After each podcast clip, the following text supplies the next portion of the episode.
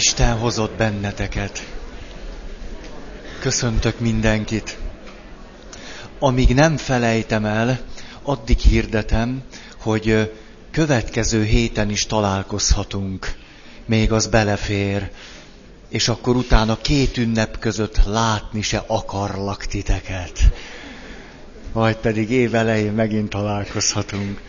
Na, ha eszembe jut, majd még a végén is hirdetem.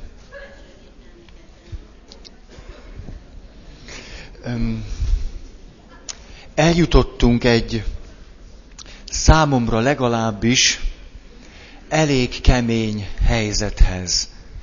Ez pedig arról szól, hogyha a csúcs élményeink, azok valamiképpen a létezést mélyebben tárják föl, mint a hétköznapi tapasztalataink, amibe az is beletartozik, hogy a csúcsélmények jobban megmondják nekünk, hogy mi az életünk értelme, mint az egyéb hétköznapi tapasztalataink, ha ennek kapcsán pontosabban találunk rá önmagunkra, hogy kik is vagyunk mi a csúcs tapasztalatban, és ráadásul ez egészen természetesen magával hozza azt is, hogy a csúcsélményben jobban meg tudjuk mondani, hogy ki Isten, mint a hétköznapi tapasztalatainkban, és hogy az ehhez az Istenhez vezető út, meg a benne való hit is realitássá tud válni, sőt valóság ezekben a tapasztalatokban, akkor mit kezdjünk azzal, hogy igen sok csúcsélményünk akkor történik meg velünk, amikor erkölcsileg kifogásolható helyzetben vagyunk. Ah, ezt a dilemmát hagytam itt múltkor, a múltkori végén, hogy mit kezdjen az a szerencsétlen polgár, aki mondjuk éppen egy szerelmi háromszögben nem a férjével vagy a feleségével, hanem azzal a bizonyos harmadikkal él meg egy csúcsélményt. És akkor ezt fokozhatjuk, mi van akkor, hogyha mikor arról beszéltünk sok héttel ezelőtt, hogy keressük meg a csúcsélményeink közül az alaptapasztalatot. Ha valakinek az alaptapasztalata egy erkölcsileg sebzett helyzetből származik, na az a szegény mit csináljon? Ez szerintem az egyik legizgalmasabb kérdés, amit persze sokan sokféleképp föltettek már, tehát nincs benne semmi új, de ahogy eljutottunk, az talán izgalmas mégiscsak. Mert itt fölmerül az, hogy most hűségesek legyünk-e magunkhoz, vagy ne. De hát éppen megláttunk valamit, most éppen ezt veszítsük el. Ha ö, olyan valaki számol be erről a dilemmáról, aki nagyon hűséges ebben a beszámolóban a tapasztalatához, és egyáltalán nem foglalkozik ennek különösképpen az erkölcsi részével, ő minden további nélkül azt mondja a papnak egy ilyen szerelmi háromszögben átélt, mélységes tapasztalatról, talán mondjuk az életében az elsőről, hogy mit jelent, hogy ő férfi vagy nő, vagy mit jelent, hogy ő elfogadható, vagy szerethető, és ez egy szerelmi háromszögben történik, akkor az illető azt fogja mondani, de hát az Isten adta nekem ezt a valakit.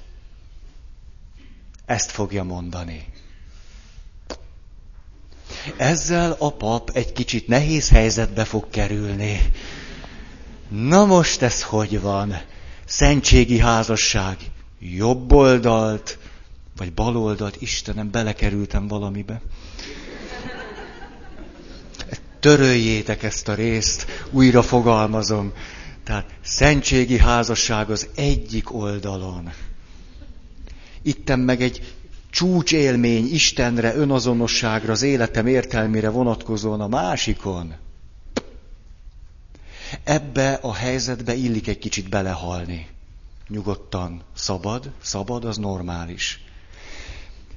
Ez a dilemma, amit fölvetettünk múltkor, és tulajdonképpen rosszul fogalmaztam abból a szempontból, hogy ezt egy erkölcsi dilemmának mondtam. Nem erkölcsi dilemma, mert az erkölcs van az egyik részén. Ez egy egzisztenciális, személyes, igazi, mély emberi dilemma, amit ráadásul nem is tudunk kikerülni, azért, mert többé-kevésbé sebzett emberek vagyunk, és semmi sem ment meg minket attól, hogy egy sebzett helyzetben legyen csúcsélményünk. Ettől semmi sem ment meg. És ilyenkor erre tettem utalást múltkor, megkülönböztetésekre volna szükségünk. Arra, hogy mi az, amit ebből tovább tudunk vinni, és mi az, amit nyugodtan lerakhatunk, mert nem a csúcsélménynek az eredeti és legfontosabb része. Mondjuk a morálisan kifogásolható helyzet. Igen ám, de ezt könnyű mondani. Mikor benne vagyunk, sokkal nehezebb. És most erről szeretnék egy picit beszélni, hogy ez azzal a lehetőséggel jár, mármint ez a helyzet, hogy kétfelől is kitágítsuk a saját életünket. Az egyik, hogy a transzcendens tartalmak által egy új önazonosságra jussunk. A mélyebb megértés által, hogy ki vagyok én, hogy ki Isten, hogy mi az életem értelme, hogy ezt beengedjük az életünkbe, és ezáltal képesek legyünk önmagunkat fölülmúlni. Ez az egyik cél. Nekem úgy tűnik legalábbis. A másik, hogy közben pedig az erkölcsi részét ennek a kérdésnek ugyanúgy beemeljük a saját életünkbe. Ha csak az egyiket tesszük meg, vissza fogunk sodródni ugyanoda, ahonnan jöttünk. És öt év múlva megint ugyan itt leszünk. Tehát egy kettős feladatunk van. Az erkölcsi következményeket nagyon komolyan venni, és közben pedig hűségesnek lenni önmagunkhoz. Bár ez az önmagunk egy erkölcsileg sebzett helyzetben mutatkozott meg magunk számára. Ez nehéz kettős feladat, nem is megy egyik napról a másikra.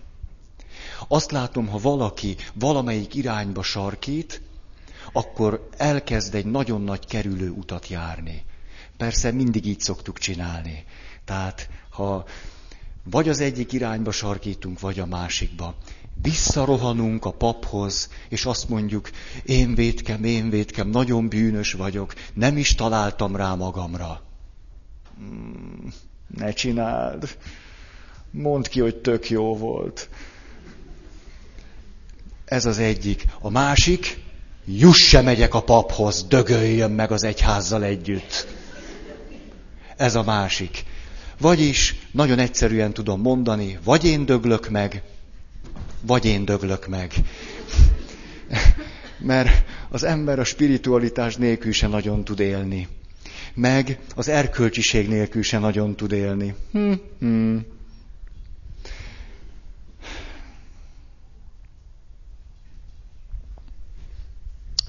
És akkor rájöttem valamire. Nem most, már leírtam, csak most elmondom találkozásaimból, meg a saját életemből a következőre csodálkoztam rá. Hogy gyakran a csúcsélményben, mikor átéljük azt, hogy elfogadhatók vagyunk, szeretetre méltók, hogy jó a létezésünk, hogy értelmesek vagyunk, hogy van célja annak, hogy vagyunk, hogy amikor valaki megházasodik, akkor szeretné a házastársát abba a szerepbe helyezni, hogy a vele való kapcsolatában ő ezt újból és újból át tudja élni. Hogy őt feltétel nélkül elfogadják. Hogy ő szerethető, hogy ő jó. De ez még semmi, mert itt úrik a majom a vízbe, hogy amikor rossz vagyok, akkor is szeretsz. Amikor erköstelenséget csinálok, akkor is elfogadsz. De ez még mind semmi, mert a poén ott kezdődik amikor a házastársamtól azt várom, hogy amikor éppen vele szemben követek el bűnt, akkor fogadjon el feltétel nélkül. Hogy amikor egy kiállhatatlan, szeretetlen bunkó vagyok, akkor szeressen. Ezt várom. És hát ez egy szép, szép pillanat. Ritkán megszoktuk kapni. Rötkán, ritkán. Valójában azonban, mikor sírva, ríva vagy pedig zsarolásként, vagy számonkérve, vagy dühöngve azt mondjuk, ha én tudtam volna, hogy a házasság ez ilyen, hogy van egy pillanat, mikor betelik a pohár, mikor az András azt mondja, a Márta azt mondja, a Helmut azt mondja, és itt mondhatnék nagyon sok nevet, hogy na ebből nekem elegem van, picinyem, szivas mást. Szóval, mikor eljön ez a pillanat, akkor egyfelől a szívünk egyik része azt mondja, hogy most mindennek vége. Hát én nem ezért házasodtam meg. Ezt az Istennel is le lehet játszani. Ugyanúgy, tehát a pap se ússza meg. De ezt titeket kevésbé érdekel. Viszont könnyebb hallgatni. Haha. Szóval, mikor kiderül, hogy a másik azt mondja, hogy elegem van belőled, és te velem ezt ne csináld meg még egyszer, mert szentségi házasság ide, örök hűség oda, elköteleződés amoda, én úgy kirúglak téged, mint a sic. Vannak emberek, vagyis minnyájan, akiknek erre van szükségünk, a halál. Sajna. Mert abban a pillanatban rájövünk valamire, hogy a kettőnk kapcsolatának a dinamikája egy nagyon sajátos dologról szólt. Arról, hogy hagy maradhassak gyerek. Felelőtlen. Játszom. Veled is. Meg ellened is. Vagyis, hogy nagyon sok kapcsolatnak, amikor az kezd tönkre menni, igazából a legnagyobb lehetősége nyílik meg, ez az, hogy rájöjjünk, hogy bár szeretnénk azt, hogy föltétel nélkül fogadjanak el minket, és igazunk is van, hogy ezt szeretnénk, hogy szeretetre méltónak lássanak, hogy megbocsássanak, és igazunk is van. Azonban ezt nem érhetjük el többé azzal a naív, gyerekes, infantilis magatartással, ahogy eddig tettük. És ez nagyon szokott fájni. Iszonyúan.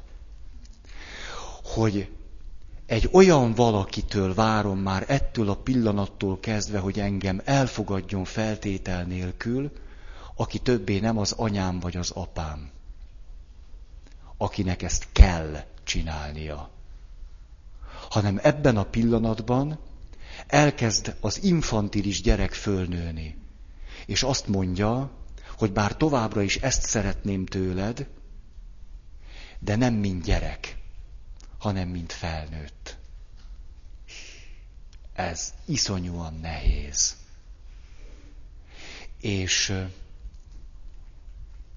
ennek a, ennek a pillanatnak két klasszikus előtörténete, majd két klasszikus katasztrofális befejezése szokott lenni.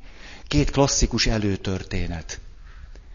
Egy nő, aki apa hiányban nő föl.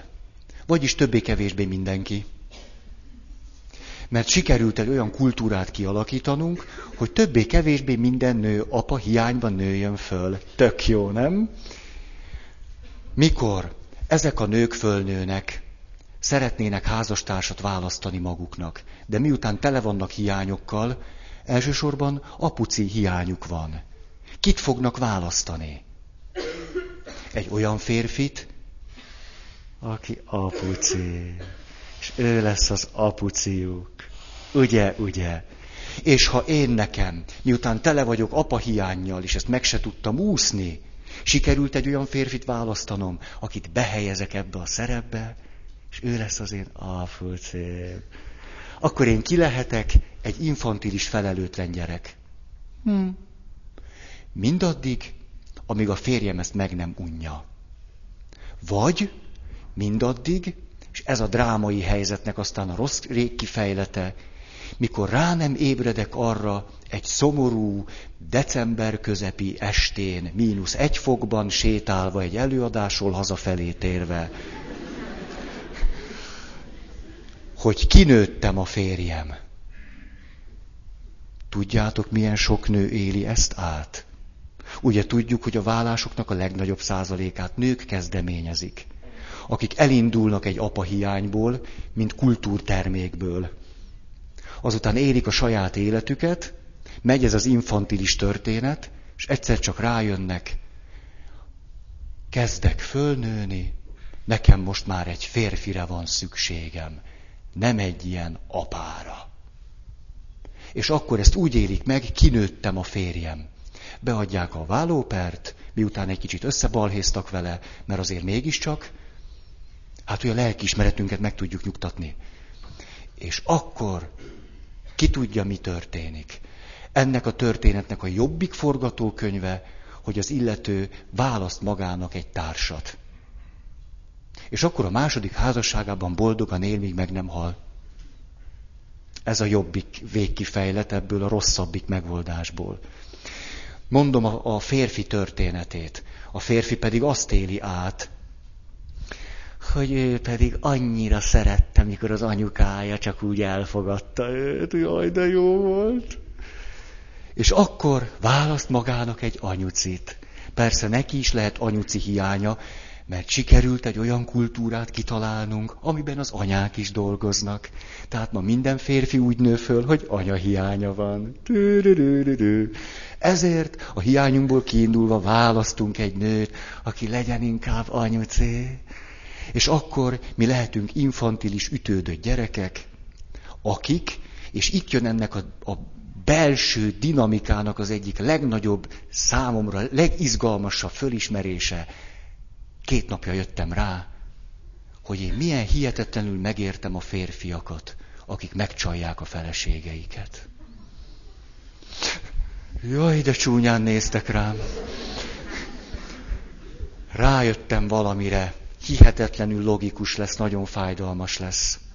Képzeljünk el egy férfit, aki vagy anyahiányból nősül, vagy azért, mert annyira jó volt neki, hogy volt egy nagyon jó anyukája, és ezt szeretné tovább folytatni. Tehát mindenképpen egy anyucit fog választani. Hm? És amikor ennek az anya pótléknak elege lesz az infantilis férjéből, akkor egyszer csak a férfi a következőt fogja mondani. De hát én vágytam arra a harmadik nőre. Hát az egy nagy szerelem volt. Hát nekem arra szükségem volt. Hát tüdüdüdüdüdü. És tudjátok, hogy tulajdonképpen érthető? Ugyanis, amíg ő a szentségi házasságában anya-fia kapcsolatot játszik, addig na náhogy kell neki egy társ. Ez pedig egy harmadik nő. Már második, de hogy ne legyünk telhetetlenek. Vagyis, hogy ebből a belső dinamikából éppen az jön ki, hogy ott van az én drágám, de az inkább az anyám. Ő feltétel nélkül fogadja el, miközben én a magam természetes vágyából kiindulva elindultam társat keresni. Hát ha van anyám, a következő lépés, hogy akkor kezdek fölnőni, és legyen egy társam. Mit szóltok ehhez? Elég fájdalmas, nem? Ez az út tökéletesen érthető, hogyha csak a lelki mozgatórugókat nézzük. Teljesen. És volt nálam egy kedves házaspár, nagyon szeretem őket. Tök jó fejek. És az egyikük a következőt mondta erre a helyzetre. Nem akarok többet az anyád lenni. Mi lenne, ha én lennék a feleséged. De ez a helyzet néha 8, néha 18, néha 28 évi házasság után következik el. Nem akarok többet a, fél, mi a apukád lenni. Mi lenne, ha most tekernénk ezen az egész helyzeten, amiben vagyunk, és lehetnék én a te férjed? nem pedig az a harmadik. Mi lenne, hogyha azt, hogy kinőttem ezt a pasit, fölismerésemet, abba az irányba vinném el, kinőttem ezt a pasit, aki a férjem lett volna, ha akként éltem volna vele, és mi lenne, hogyha most lélekben újra megházasodnék vele, de most már a férjem lenne, és nem az apukám. Nagyon sok becsületes nőt ismerek. Nagyon sok becsületes, rendes, tisztességes nő ezt meg szokta próbálni. A férfiak legnagyobb ellenállásába ütközve. Azért, mert ilyenkor a férfiak élettörténete is előkerül.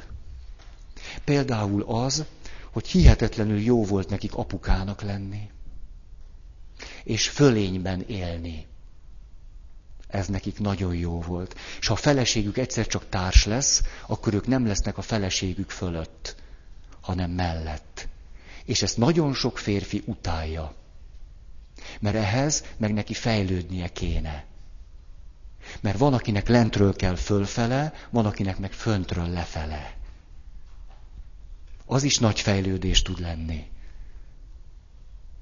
És nem csodálom, hogy nagyon sokszor egy-egy ilyen helyzet, miután két félen áll vagy bukik, az egyik félen megbukik. És ez mondjuk nem a nő, hanem a férfi, aki ragaszkodik ahhoz, hogy ő ebben a kapcsolatban igenis kinyilatkoztató apaként jelenhessen meg. Vagyis mondjuk egy mellékszál mindig neki legyen igaza. Hát ezt látom. Ez elég húzós, nem? Hm.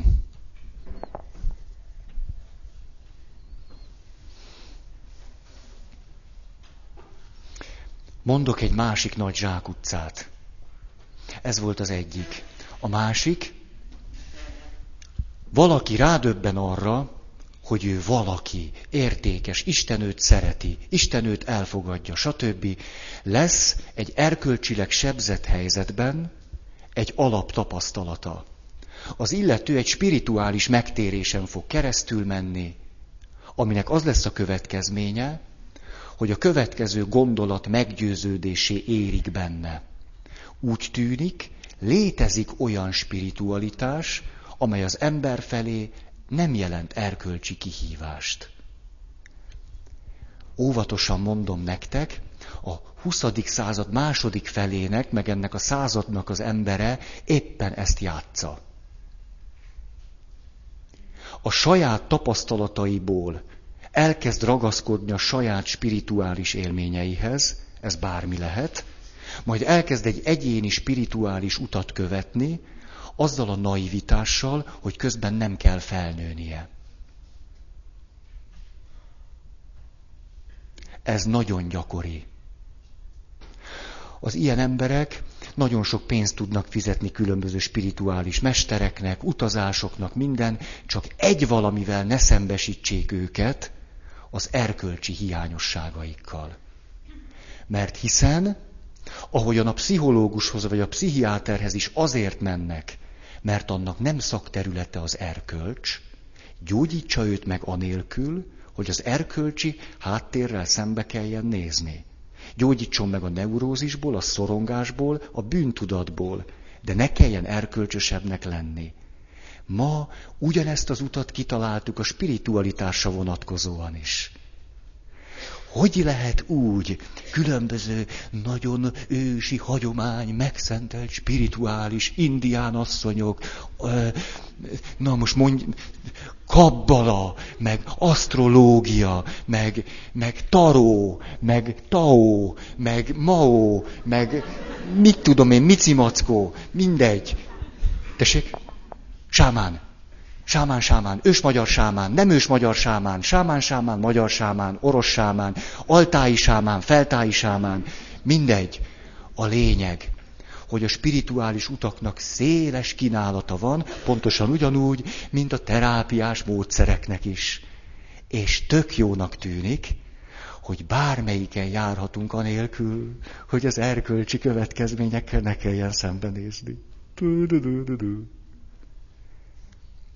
Ez persze abból adódik, hogy valaki azt a pengeéles megkülönböztetést nem teszi meg. hogy mi az, amit ebben tartsunk meg, és mi az, ami mindenképpen sebzett.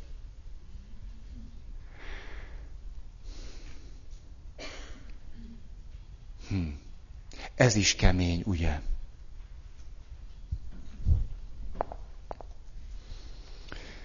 Mind a két esetre az jellemző, hogy szeretnénk úgy ragaszkodni a csúcsélményben átélt önazonosságunkhoz, hogy hadd maradhassunk gyerekek, és ne kelljen felnőni. Mi jelentheti a fejlődést? Egy nagyon furcsa dolog. Az, hogy lemondjunk arról, hogy csúcsélményeink legyenek.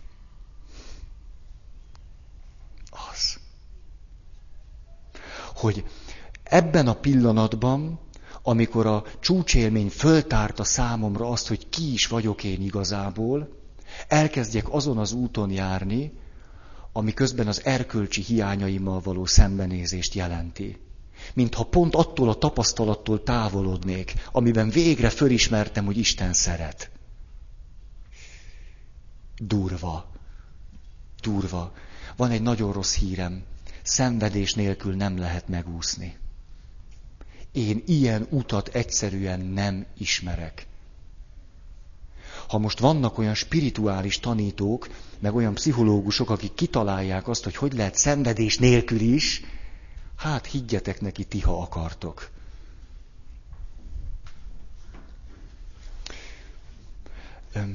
Ezért utaltam múltkor Buthára, hogy amikor a nirván a legközepén csücsül, akkor azt mondja, na jó, menjünk vissza. És akkor még él vagy ötven évecskét.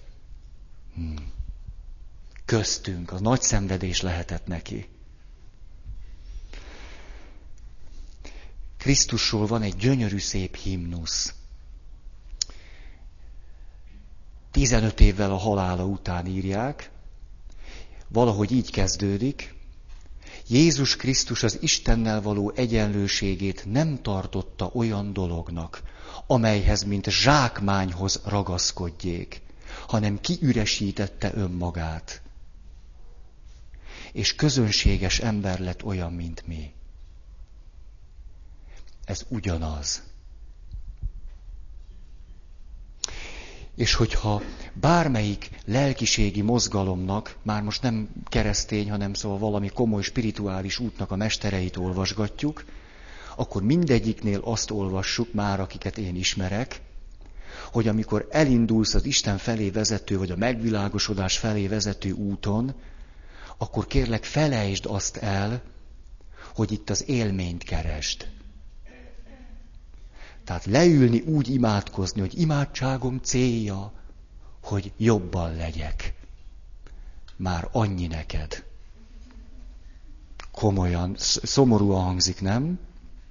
Hogy nem nagyon, hát lehet leülni, úgy imádkozni. Most akkor leülök Istenhez, és azt kérem tőle, hogy legyek jobban. Tűdüdű. Az imádságnak egy rendes célja van. Szeretnék veled találkozni. És ebből a találkozásból vagy fakad enyhület, vagy nem.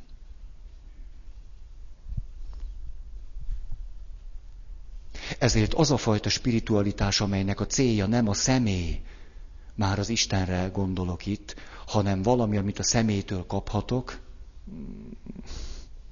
gagyi, gagyi.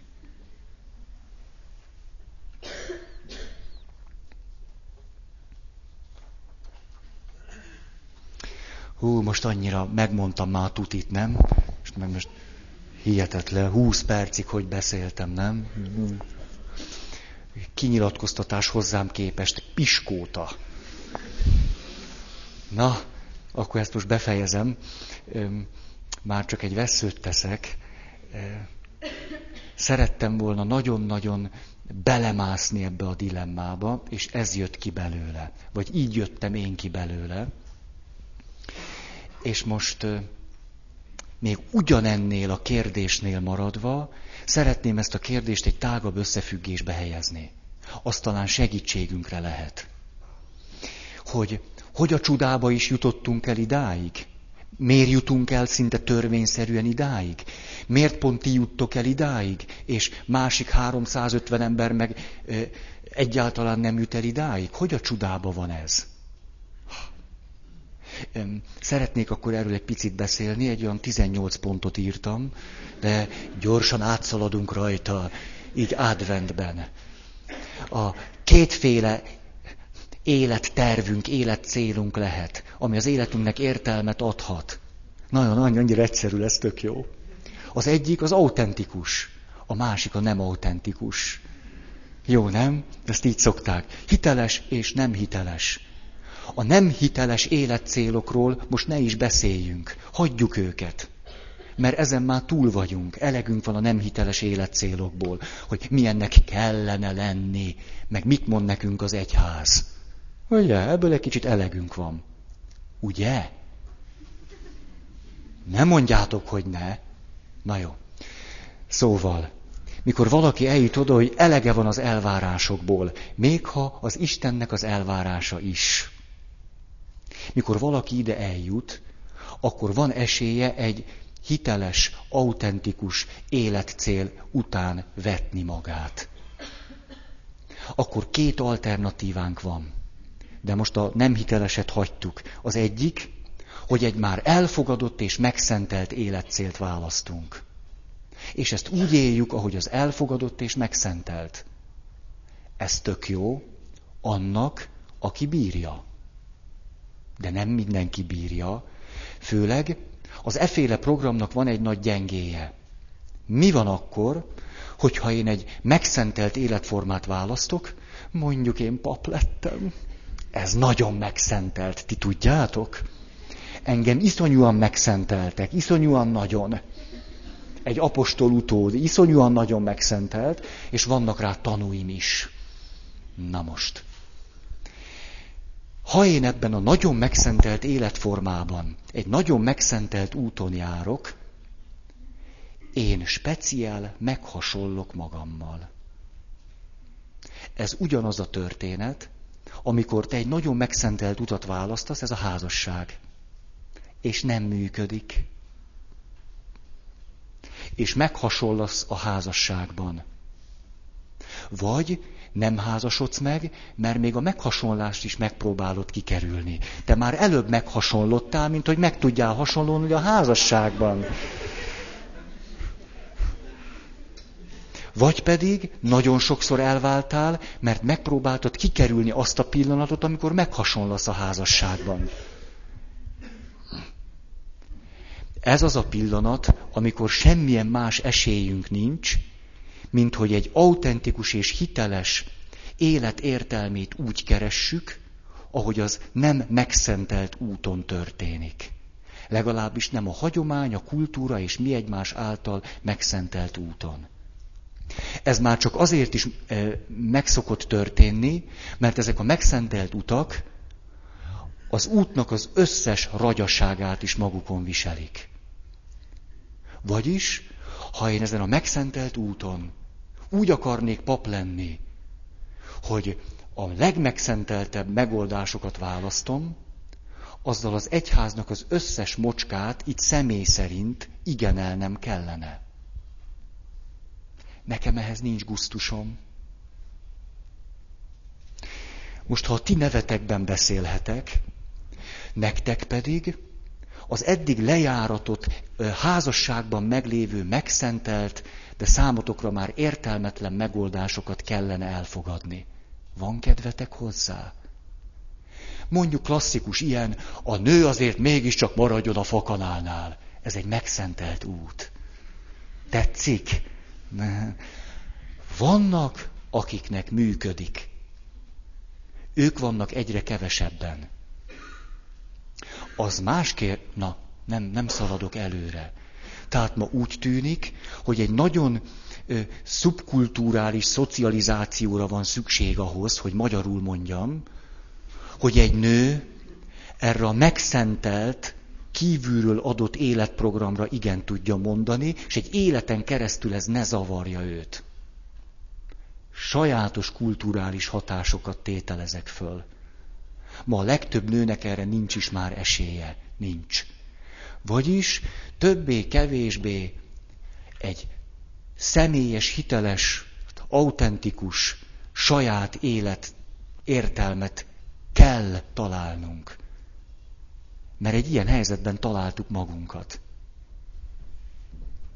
Mit lehet csinálni? Ilyenkor az összes alternatívát, ami nem erre vonatkozik, tisztességgel, becsülettel el fogjuk vetni. Bár látjuk, hogy ezzel a hagyománynak, szépségeknek, megszentelt utaknak egész csillagos egét vetjük el, de igazából nincsen már más esélyünk. Nincs.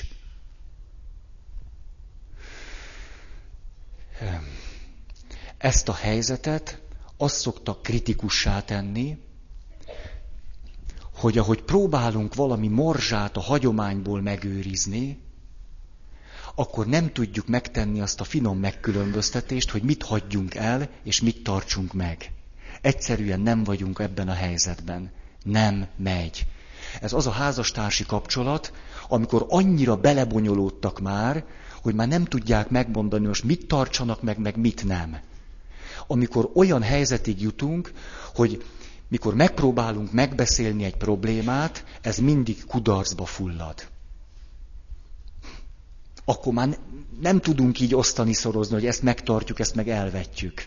Mert nem vagyunk már ilyen helyzetben. Ezek nagyon kemény pillanatok, és akkor az marad nekünk, hogy akkor hagyjuk az egészet. Valamiképpen elkezdünk egy személyes utat járni. Ez nem jelenti azt, hogy el kell válni, vagy ki kell lépni a papságból. Nem jelenti azt. De hogy valami személyes értelmet abban kell találnunk, azt tuti, különben beledöglünk. Ez az, amikor valaki azt mondja, hogy ebben a házasságban nem tudok tovább létezni.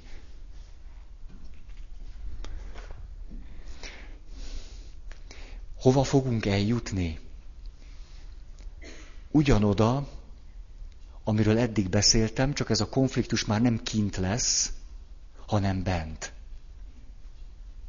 Vagyis, hogy ahogy eddig úgy merült föl a probléma, hogy most az egyházból mit tartsak meg, nem tudom elválasztani. Nagyon sokan talán közületek azért nem akartok keresztények lenni, mert ezt a helyzetet nem tudjátok megoldani. Mert nem tudjátok egy részére azt mondani, hogy igen, egy másik részére, hogy nem, és közben hiteles módon elköteleződni. Ez nektek nem megy. És én ezt nagyon meg tudom érteni. Ugyanezt történik, amikor valaki azt mondja, hogy ezzel a valakivel nem tudok együtt élni. Mert nem tudom azt mondani, hogy ez nem belőled, de közben meg egy csomó minden igen, és közben elkötelezettem benne vagyok a párkapcsolatban. Nem vagy rá képes. Azért, mert a legszebb dolgokat is átszövi az az undor, ami a rossz dolgokból fakad. Nem tudod elválasztani. Ez egy külső dilemma, igaz? Nem leszel keresztény, mert ezt személyedben nem tudod megoldani. És akkor elindulsz egy belső úton, és belül is ugyan erre a dilemmára fogsz találni. Hogy itt belül kell most már valamire igent mondani, és valamire nemet, és ezt a súlyos dilemmát hordani. Közben pedig elfogadni saját magad. Ez szinte ember fölötti feladat egyrészt nemet mondani, igent mondani, de közben nem szűnni meg önmagamat elfogadni. Ez ugyanaz, mint amikor valaki a kereszténységet fogadhatná el, úgy, hogy bizonyos dolgokra azt mondja, hogy igen, másokra meg, hogy nem. Ugyanaz a dilemma, de amit kívül nem tudtunk megoldani, az valahogy az, az Isten terve miatt, hadd mondjam ezt így, elvisz bennünket egy saját útra, ahol már mint belső kérdést fogjuk megélni ugyanezt a konfliktust, és akkor éppen jó helyen vagyunk. Mert innen már nem lehet hova menni. Mert még kintről lehet befele menni, de bentről már nem tudjuk magunkat áltatni, hogy kifele lenne út. Ezzel akkor valamit kezdeni kell. Leírtam, illetve megint csak Két nagyon egyszerű helyzetig jutunk el ilyenkor. Ott vagyunk ebben a hasadságban. A hasadásnak a megoldása, hogy önmagunkat elfogadjuk, mint hasat valakit. Az egyházunkat elfogadjuk, mint egy hasat valamit. A katolicitást elfogadjuk így. A mit tudom én mit.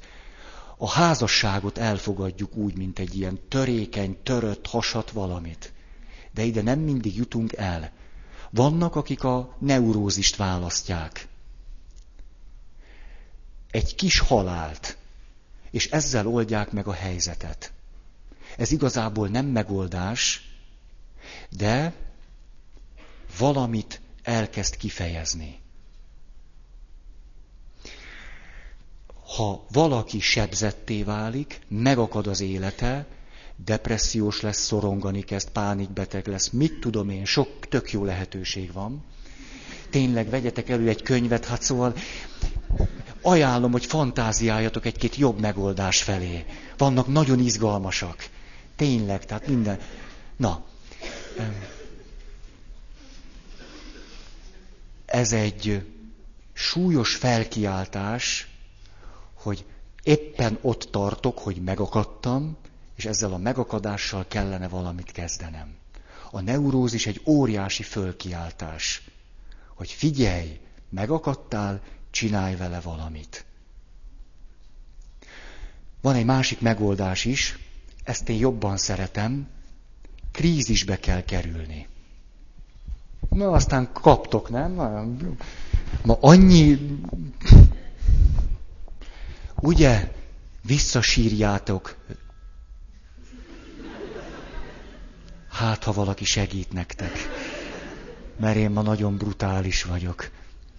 Annyira bírom ez a régi csengő hang. Ó, ó, szóval, hogy mennyire keressük az egyensúlyt, ugye? Mobiltelefon, régi csöngő hang. Ja. Annyira aranyosak vagytok. Na, kinőttetek már abból a korból, nem, hogy ilyen... Vannak ilyen csengő, ez azt hiszem a... Na jó. Szóval ez a a la carte, a la carte az egyik légy neurotikus, másik juss krízisbe. Tehát szabad választani, én inkább a krízis szoktam választani. Term, hogy is, hogy is szólt az a jellemzés? Rendes életállapota a krízis. Hm. Jó. Szóval mondom, hogy a krízisben milyen gondolatokig jutunk. Ezt ma délután írtam, annyira tetszik. Hallgassátok.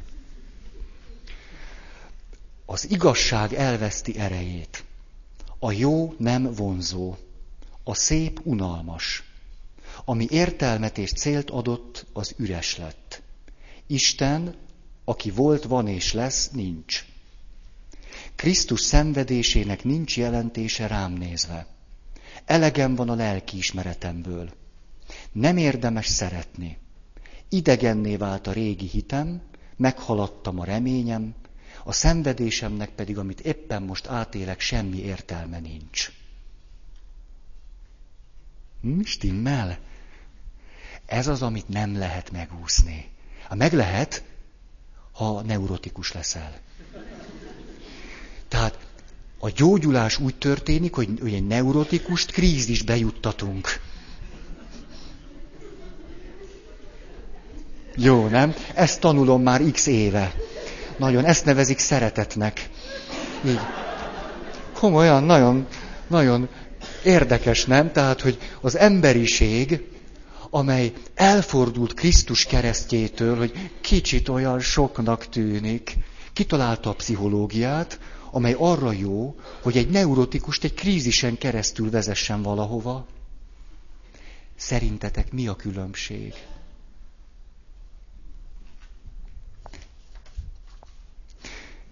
Hmm. Tudjátok, most hátat fogok nektek fordítani, hogy együtt nézzünk valamit.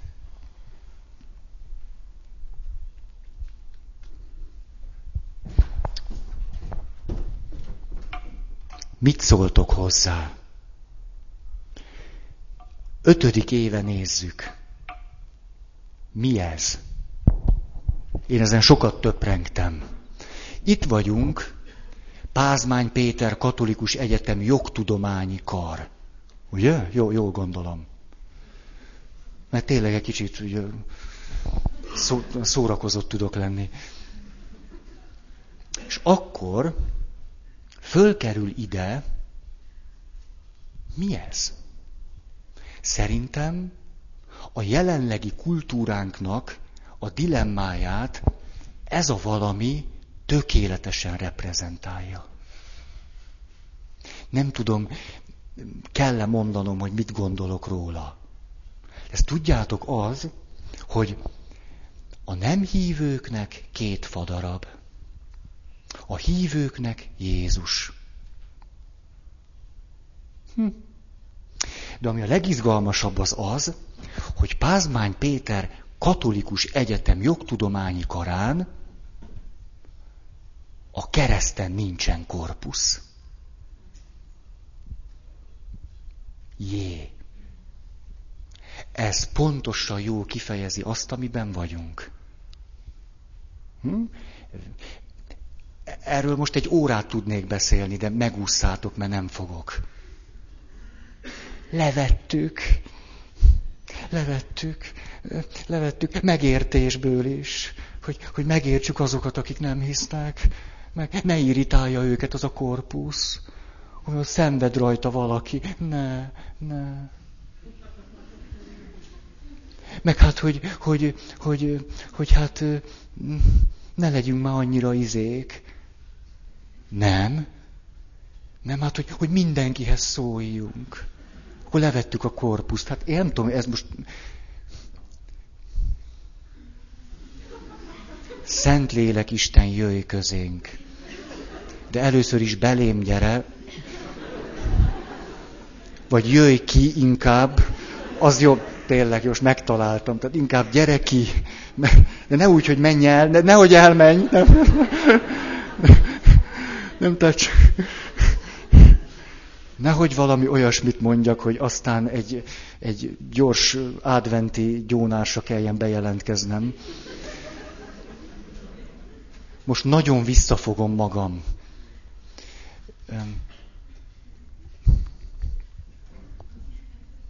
Mennyire jó, hogy van, vannak jegyzeteim. Ezek megmentenek engem a...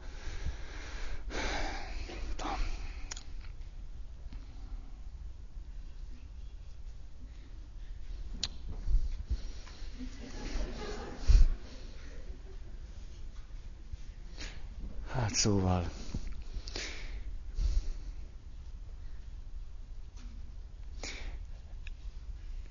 Ez a kereszt azt fejezi ki, hogy hát valami utóhatása még azért a kereszténységnek van, de Krisztusnak a szenvedése, halála, föltámadása nem vonatkozik rám. Vagyis, hogy pontosan tudom, hogy a keresztények azt mondják, hogy Krisztus halála és föltámadása váltott meg minket. De hogy én ebből semmit se érzek, az biztos. Egyszerűen ennek a mondatnak az égvilágon semmilyen jelentése nincs. Hm? Stimmel ez, ugye? Nincs. Hiába lehet ez igaz, csak nincsen jelentése. Ez egy megkeresztelt emberrel is ugyanúgy megtörténhet, egy vasárnap templomba járó emberrel is, ha rálépett a személyes értelem keresésének az útjára, ugyanúgy megtörténhet. Egyszer csak rájön arra, hogy tulajdonképpen fogalma sincs, hogy most mi közön van nekem Jézus halálához. Van nekem egyáltalán valami kö... Most mondjátok meg, miért vált meg engem Krisztus halála? Hát hol, miért, hogy? Mondom ennek a párhuzamát. Leültünk egyetemistákkal hittanóra, ugye karácsony előtt vagyunk, és az ima tapasztalatainkat mindig megosztjuk.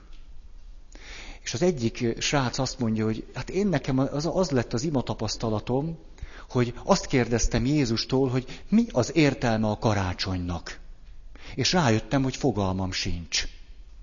Tehát ő egy katolikus egyházban szocializált fiatal, aki szerencsére nem 50 évesen, hanem 21 évesen rájön arra, hogy fogalma sincs, hogy a karácsonynak mi a jelentése az életében.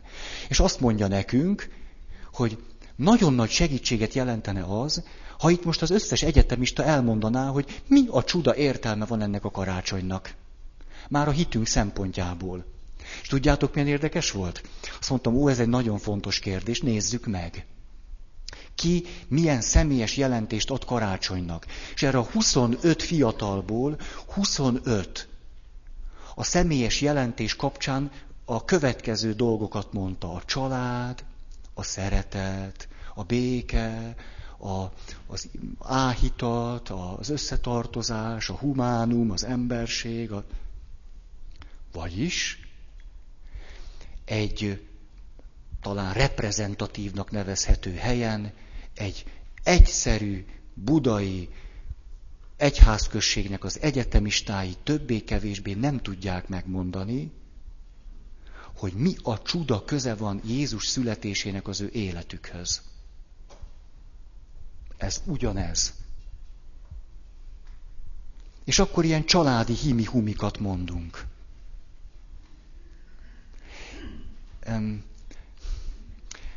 A karácsony elaltat minket. Mert mindenféle ilyen, ilyen látszat tartalommal meg lehet tölteni, hogy szeretjük egymást, meg ilyen látszat tartalmak. Ezt viccből mondtam. Tehát az nem látszat tartalom, a szeretjük egymást, de hogy nem kifejezett spirituális értelem, az biztos. Húsvéttal viszont ezt nem lehet megtenni.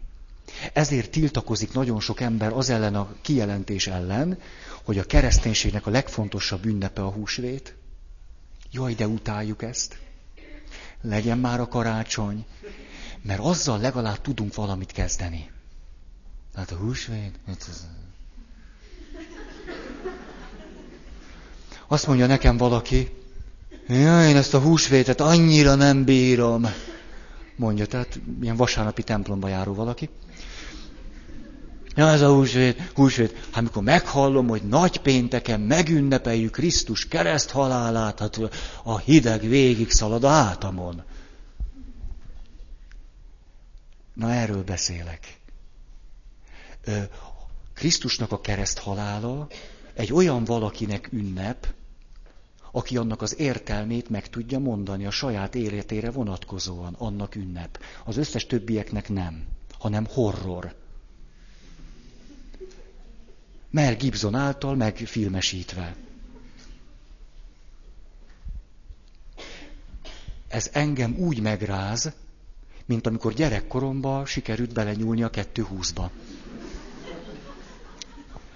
Komolyan, számomra ez nagyon fölkavaró, hogy de, de, közben nagyon örvendetes.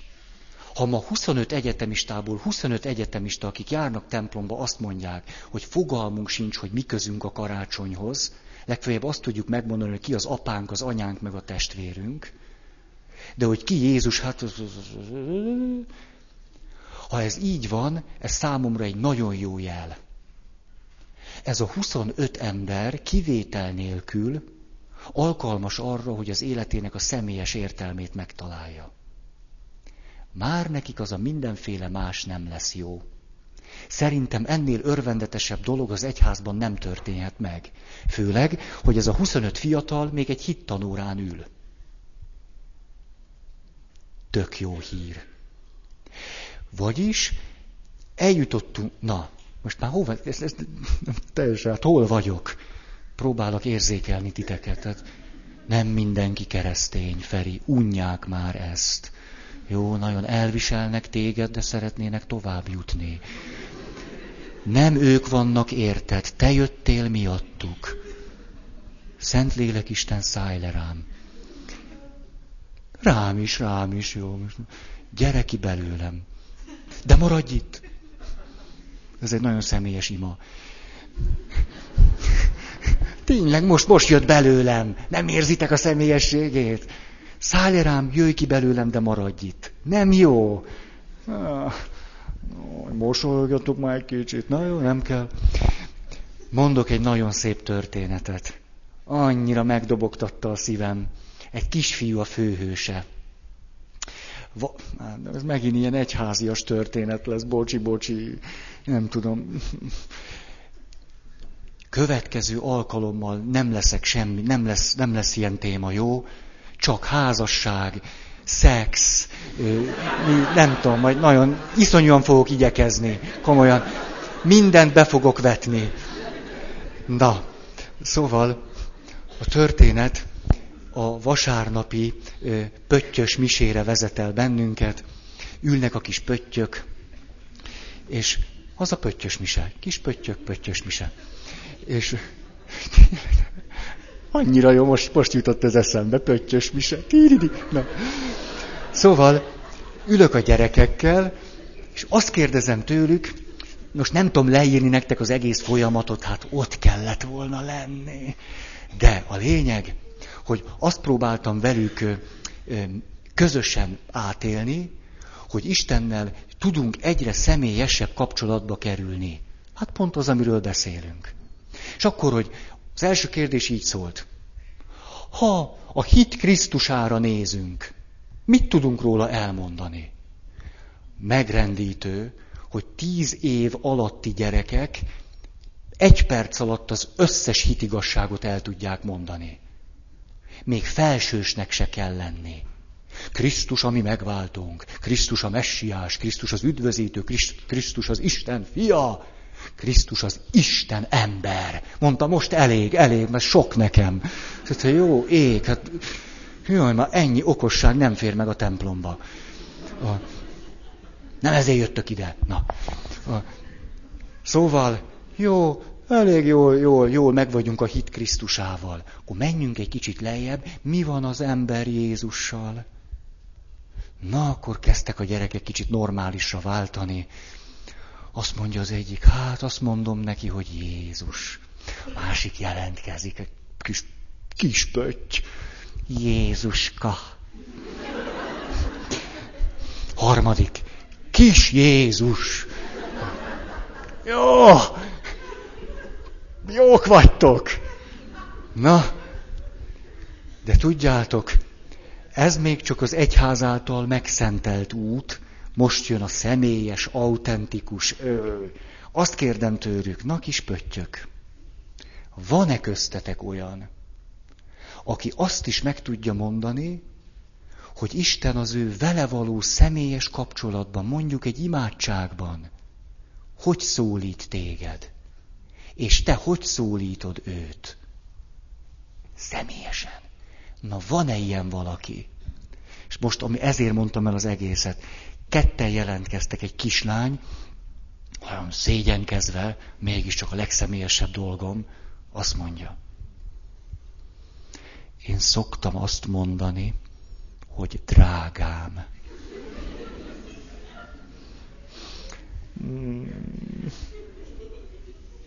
Édi. Nem. Ez volt a kislány.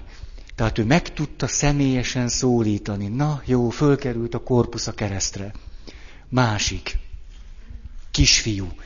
Tök csönd a templomba. Felnőtteket kérdeztem volna, meg akkor is tök csönd. Hála Istennek vannak gyerekek is. Na, kisfiú jelentkezik. Ezt a mondatot most szó szerint idézem. Azt mondja. Nem ugye eszembe kell, hogy jusson.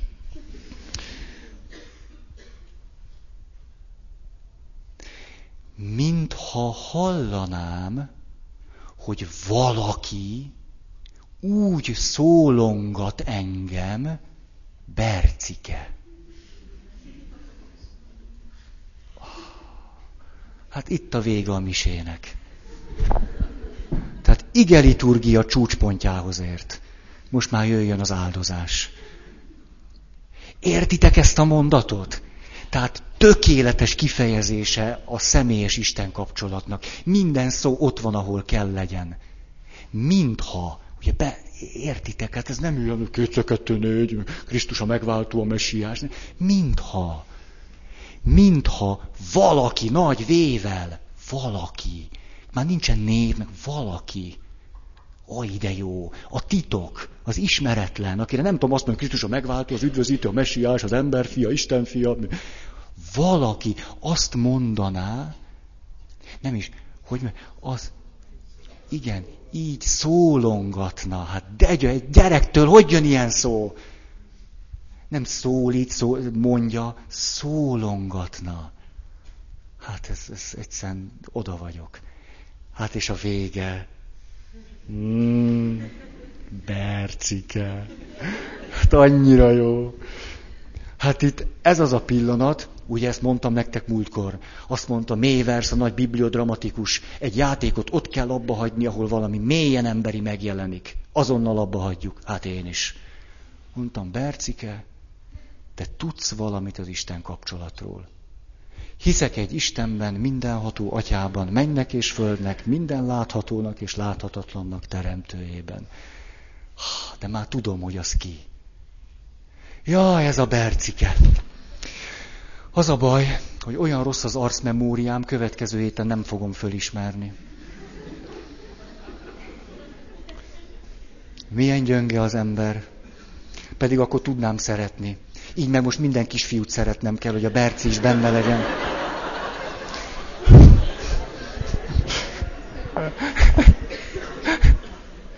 Most.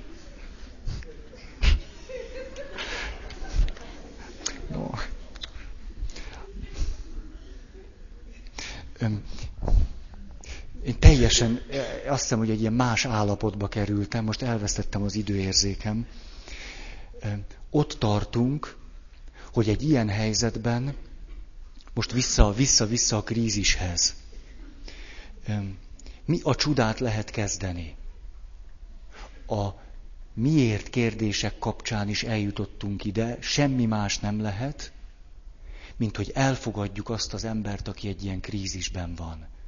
Nem okoskodunk, nem moralizálunk, nem jövünk az egyházzal, semmivel se jövünk. Magunkkal jövünk. Ezt az egyet lehet. Mert milyen érdekes, hogy amikor valaki eljut oda, hogy Krisztus szenvedésének számomra az égvilágon semmilyen jelentése nincs, akkor vágyik a legjobban arra, hogy valaki társul szegődjön ehhez a szenvedéséhez. Erre jöttem rá. Mikor nekem ez a szenvedés semmilyen értelemmel nem bír, akkor kérlek, legyél velem. És ne csak legyél velem, szenvedjél velem. Gyere velem a krízisbe, és ne okoskodjál, ne mondd meg, hogy mi történik most velem, meg hogy mi a megoldás, hanem szenvedj velem.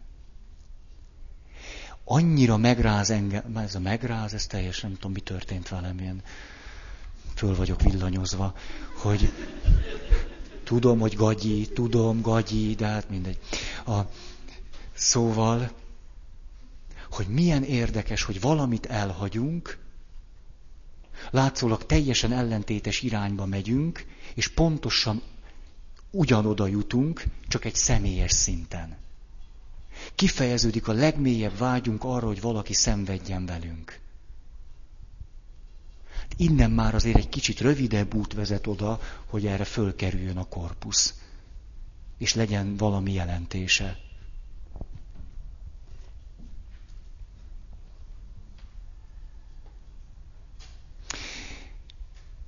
Hm.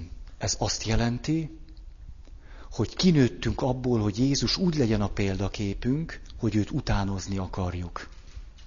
Nem tud már úgy az lenni. Nem tudjuk úgy követni, mint ahogy régen tudjátok, imitáció Kriszti. Krisztust imitálni, utánozni, követni. Ebből a magunkfajta ember már régen kinőtt. Viszont egy mélyebb szinten mégiscsak tudjuk Jézust követni, ez pedig az, hogy azon az úton követjük, hogy ő is személyes úton járt az Istennel és nemet mondott az adott kultúrára. Ha ez ellentétben állt a személyes útjával. És hihetetlenül lazán kezelte bizonyos törvényeket, ha az ellentétben állt a személyes útjával. Ebben tudjuk követni. Most ne a lazaságot vegyétek ebből ki, létszi. Hanem azt, hogy közben a követésnek egy új tere nyílik meg. Ez a személyesebb. Tehát szeret, hát igen, ezt így írtam, hogy vagyis már nem azt akarjuk csinálni, amit Jézus csinált, hanem úgy akarjuk csinálni, ahogy ő csinálta.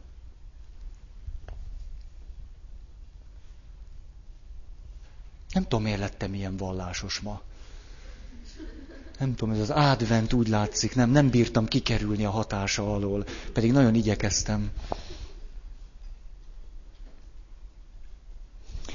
És itt mondok valami vigasztalót a vigasztalatlanságban. Ez valamiképpen azt jelenti, hogy a feneketlen önzésünknek is van értelme. Mert amikor elkezdjük a saját személyes életértelmünket keresni, akkor ez szinte mindig egyet jelent azzal, hogy önzőbbek leszünk, mint voltunk. Bezony. Önzőbbek leszünk. És nem fogunk annyit segíteni az anyukánknak mosogatni, mint régebben.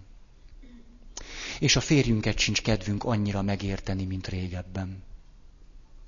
És a feleségünket sincs kedvünk annyira pátyolgatni, mint régebben. És a barátunknak se nyelünk le mindent, mint régebben.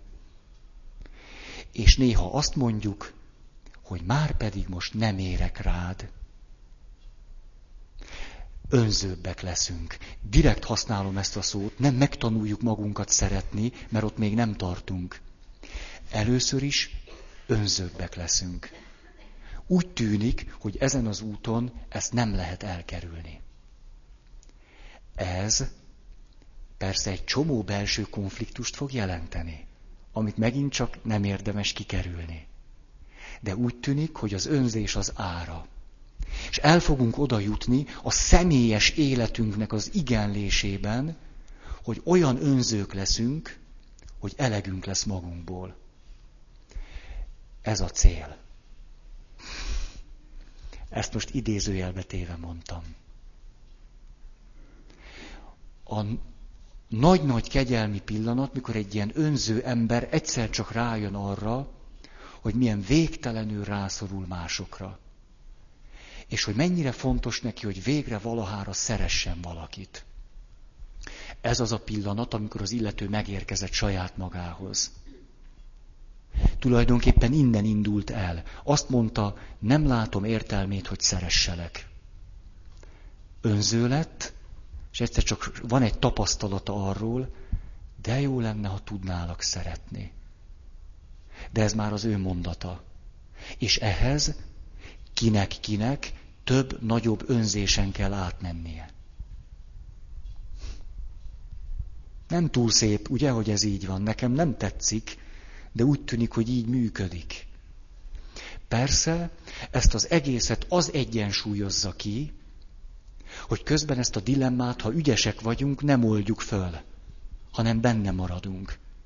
És itt van-e valami, ami nagy segítségünkre van, ez pedig az idő. És akkor írtam itt egy mondatot, ez így hangzik.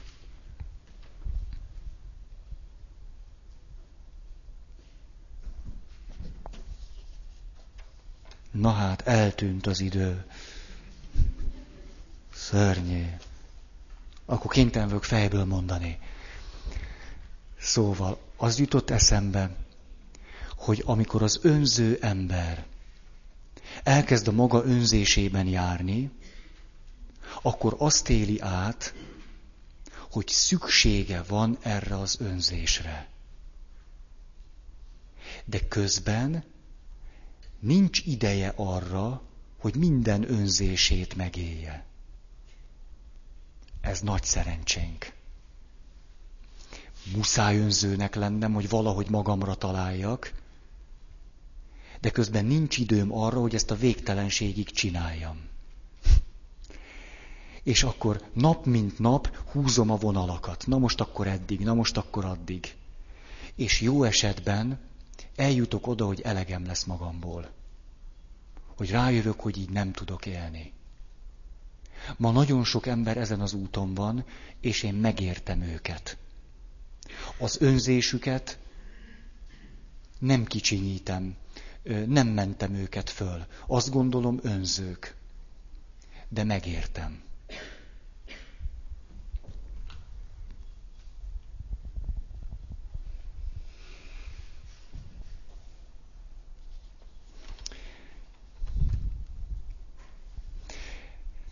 Ezek azok a pillanatok, amikor belülről fakad föl az erő. Egy olyan életre, amit már tudunk élni. Egy olyan értelmet találtunk, ami a mi értelmünk. Persze ilyenkor némi szükségünk van ö, egy kis gyónásra. Az szokott a következő lépés lenni, hogy na akkor morális tartalmak gyertek. Ami az úton elveszett, hát azt most akkor vegyük vissza.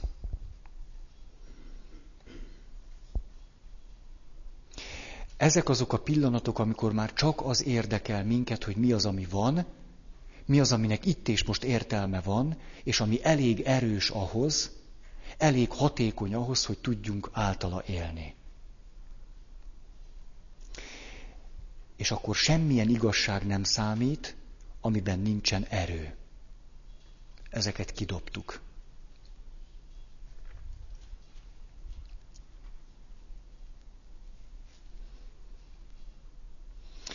Carl Gustav Jung erre a pillanatra a következőt mondja. Felébred a lélek öntevékenysége. Így mondta, a hívő ember meg azt mondja, az Isten átveszi a vezetést. Ez az a pillanat, amikor végre megint át tudom magamat adni Istennek. Mindegy, hogy hogy mondom, ugyanarról van szó.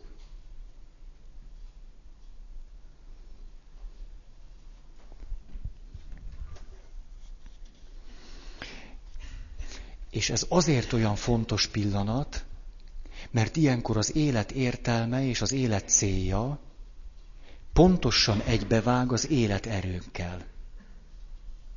Ez a nagy pillanat.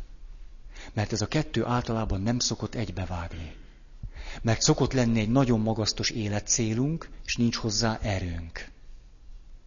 És szoktak lenni más célok, amelyeket meg szívesen letagadnánk, arra meg érzünk egy nagy késztetést. Ez így szokott lenni. Az erőink és a céljaink juss se találkoznak. Ezt ismerjük, ugye? Úgy tűnik, hogy ezen a személyes úton éppen azért kerülhetetlen ki az önzés, mert végre eltalálunk oda, hogy ráébredünk a személyes célra, és az erők is ott vannak. Egyben. Ezért vagyunk képesek akkor elköteleződni emellett a cél mellett.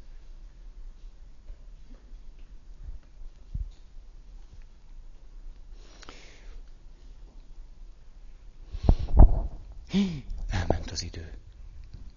Még néhány befejező gondolatot fogok legközelebb mondani erről. Egy picit az utolsó néhány mondatom félreérthető volt, ezt így hallom, mint hogyha az önzést magasztaltam volna, meg mi egymás. Maradjunk abban, hogy nagyon meg tudom érteni, és ezen az úton szükségesnek is látom. Nem olyan értelemben szükséges, hogy de tök jó, most megengedhetem magamnak, és semmire se kell törődnöm, hanem mint valami belső szükségszerűség, amit nem tudunk elkerülni. Ilyen értelemben látom szükségszerűnek.